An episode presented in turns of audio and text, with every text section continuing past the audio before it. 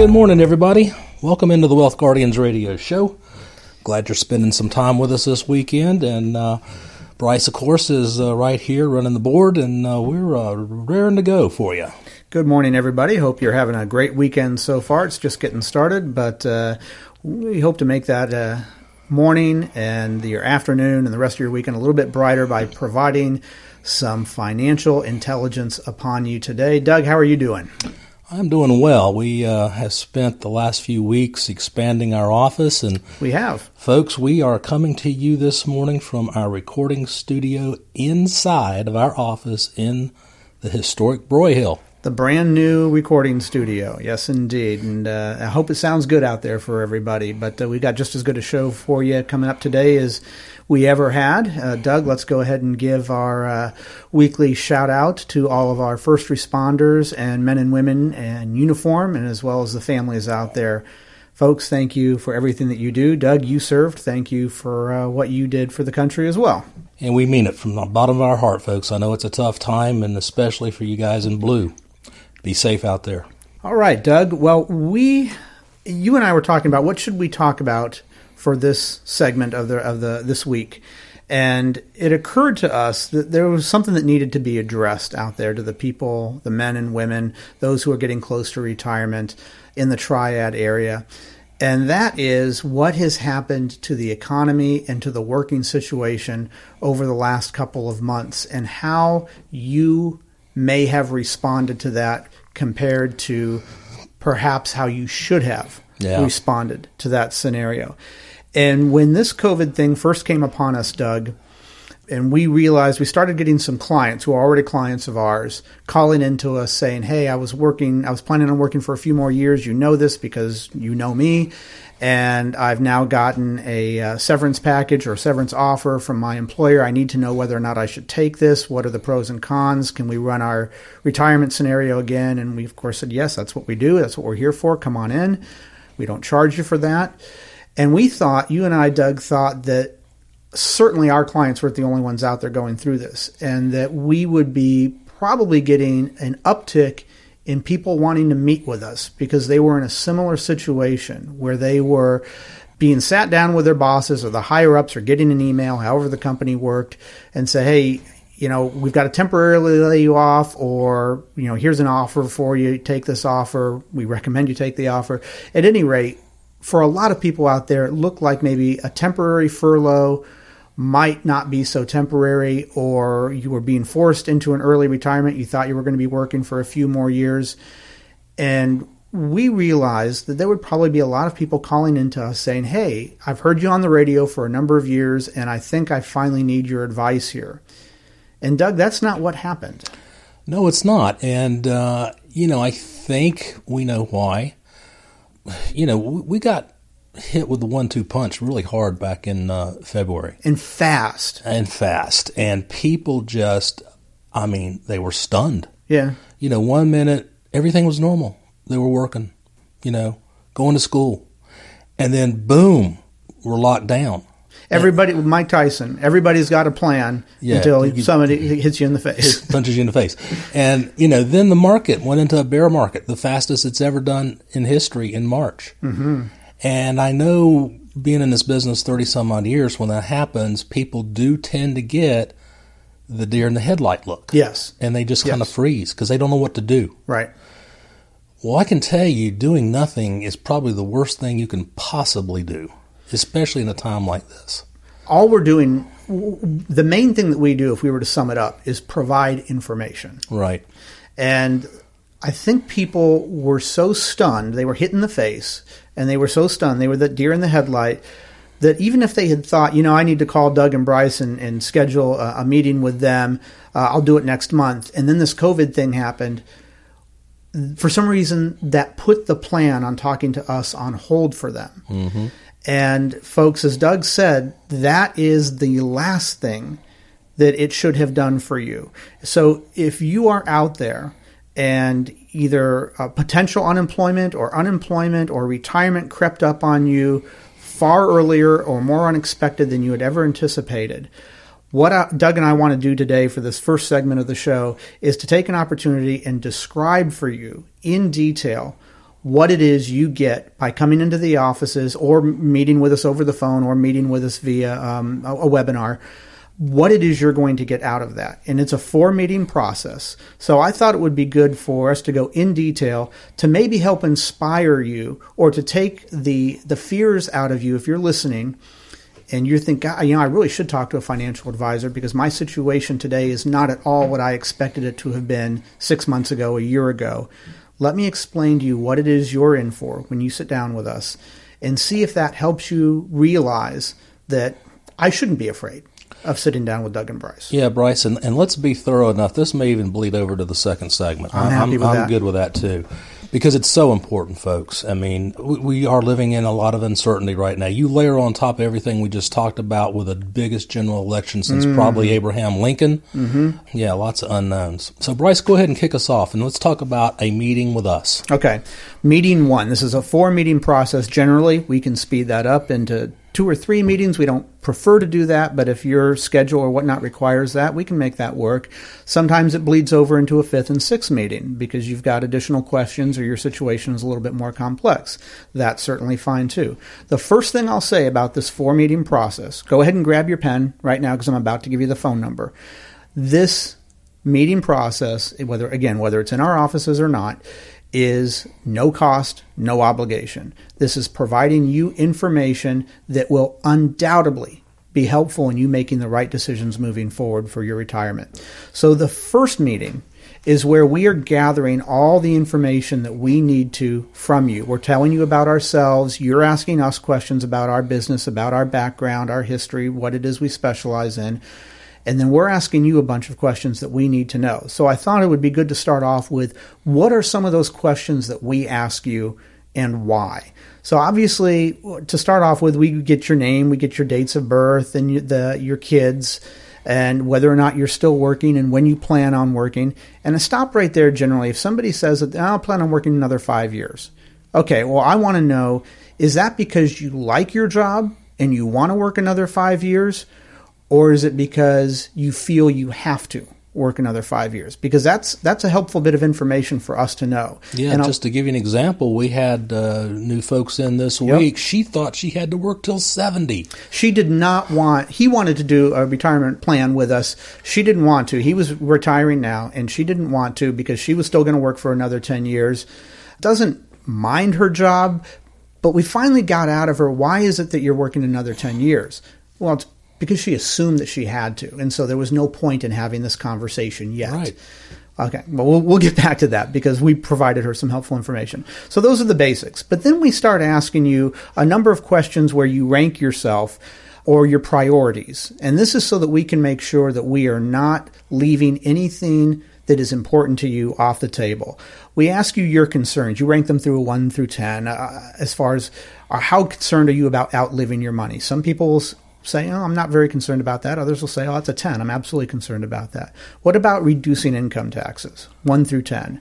Increasing current and future income. How does that rank for you as far as a concern or something that you want to address? Estate planning for the kids and grandkids.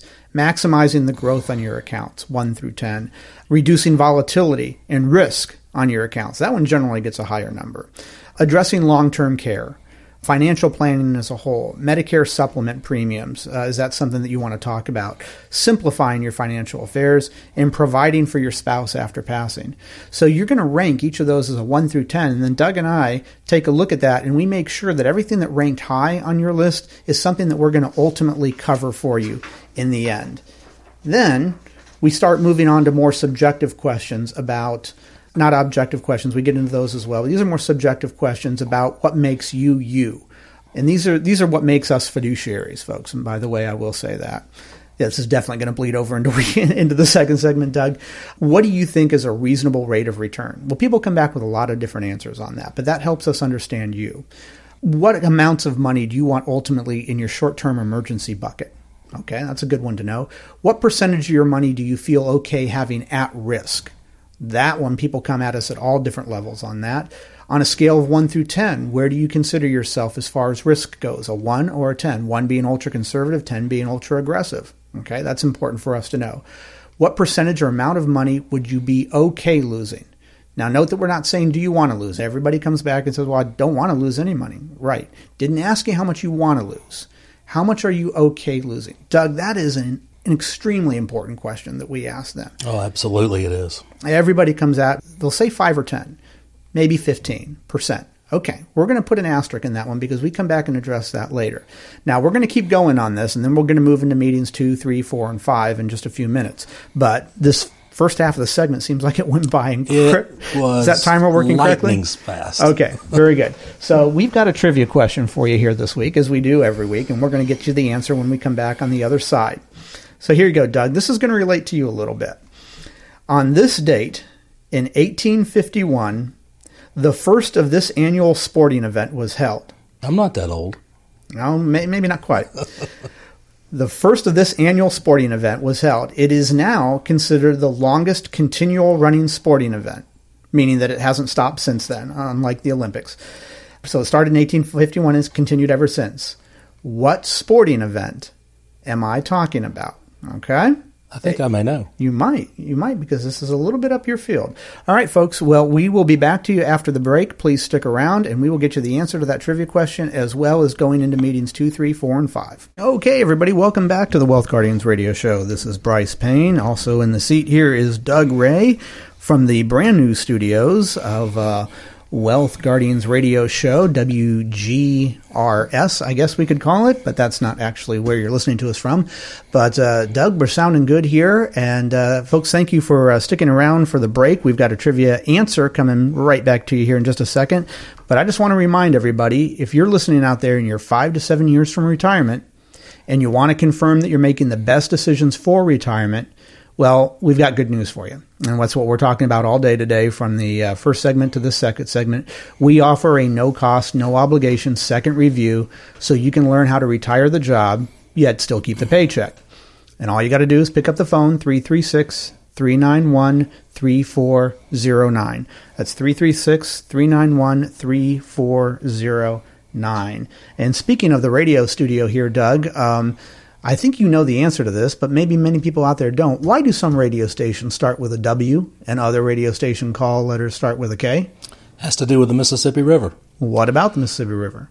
If you're on the east side of the Mississippi, your calls start with a W. If you're on the west side, they start with a K. That's right, absolutely. The only reason I knew that is because at one point in my life, when I was young, I lived on the east coast of the Mississippi and on the west coast of the Mississippi. so I figured that out when I was about 10 years old and listening to the radio.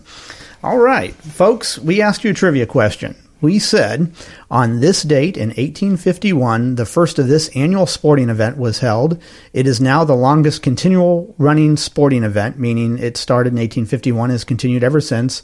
What sporting event am I talking about? It was started on this week in 1851, the first one. Well, my guess is going to be baseball, but you said it was right up my alley, and I don't, I'm not a baseball fan. So All right. Well, no, it's not baseball. Okay. But when I said right up your alley, you served, correct?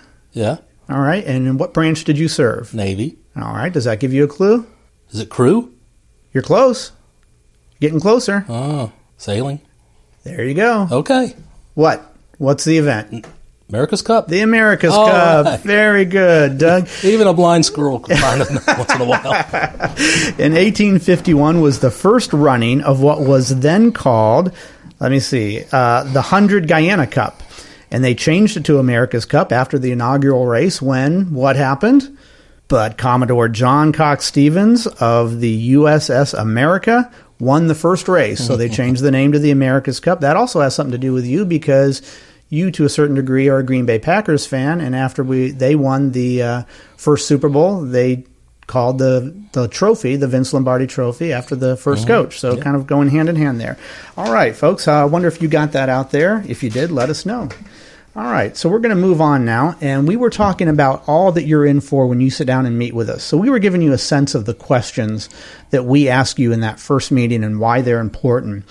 So we want to finish up with that real quick. Aside from those subjective questions that we were talking about, to get a feel for who you are and what kind of risk you feel uh, you can endure, that you're comfortable with, and it's not going to keep you up at night.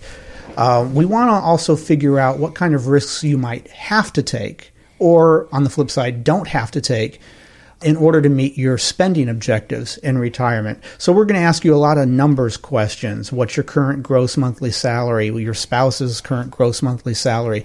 Of course, we want to know how long, how much longer you're going to re- work until you're retired and that income turns off. What kind of increases can we expect on an annual basis from that salary? Some people will say zero, other people will say 2%. Uh, we want to know what your Social Security full retirement age benefits are so that we can accurately calculate what kind of income you're going to get from Social Security. We got to take a look at pensions and what all your pension options are if you are uh, fortunate enough to have that. And then we want to take a look at all of the assets that you currently have and how those assets are broken down into stocks, bonds, what specific stocks, what specific bonds uh, alternative holdings that you might have, real estate that you have, income from real estate, all those income type of questions, whether it pertains to now or later on in retirement. Uh, maybe some people out there have a business and they plan on selling that business after a few years. We want to know, kind of get a roundabout idea of when you would do that, um, what kind of tax consequences we might be in for for selling that, and uh, if there's going to be any residual income from that after you sell it. That that can be something that can uh, be arranged if you desire it. And then, of course, we're going to ask you some life insurance questions and long-term care questions as well. Then, after we've taken all that information from you, we want to know the most important bit of all, and that is what are your expense needs in retirement. And I tell you, Doug, um, one of the things that is incredibly important is going into retirement with as little debt as possible. If you can get that mortgage knocked out before you retire. Yeah, I mean, it makes all the difference, folks. I mean, the most successful retirement plans are folks who go into retirement with very little debt. Now, you can see with all that detail, that first meeting is extremely important and it's very, very thorough. Our second meeting, which I think is one of my favorite meetings, isn't quite as long as the first meeting, but it still is packed full of information. Yeah, well, this is the second meeting, Doug, is where we've now uh, taken a lot of time between the first and second, and we've put your current portfolio through a lot of analyses. We're not going to start building a retirement plan for you yet because we have to understand what it is we're working with. If you consider your retirement assets and everything a lump of clay, we want to see how it's currently constructed what kind of clay we're working with, and then it's in the third meeting that we start remolding that. So in the second uh, meeting, we're going to start providing you information on your current portfolio. We're going to do a Social Security report, which simply tells you the best way to file for Social Security. I say best, but the way to file for Social Security if you are interested in getting the most dollars that you're entitled to over your life expectancy. And that sounds like a no-brainer, mm-hmm. but it's actually only, that only applies to about 90% of the people. There's a there's a population out there who, believe it or not, will want to file in another way for another reason that will not have them get the most money that they're entitled to. And those are legitimate reasons, and we can go into that at another time, another place. But we're going to give you a Social Security report we're going to give you a Riskalyze report. Now, the first thing that we're going to do is actually do a risk tolerance profile on you to understand fully what kind of risks you feel comfortable taking. And then we present the Riskalyze report, which is a report on your current portfolio as it's currently structured. And we see if the risks that you're taking in your current portfolio sync up or align or mesh with your risk tolerance. And Doug, what percentage of the time do those two things actually mesh up for people? They rarely do. I would say maybe maybe 15% of the time. Maybe, yeah. Okay. So that tells us right there that if you only feel like comfortable losing maybe 10% of your portfolio, which honestly is is not a bad place to be uh, if you're approaching retirement, and we have put your portfolio through a, a uh, risk report, a riskalyze report, and it's showing that you could lose 30 or 40% or more in the next downturn like 2008 well then that tells us there's some readjustments that we have to do and it's important to do.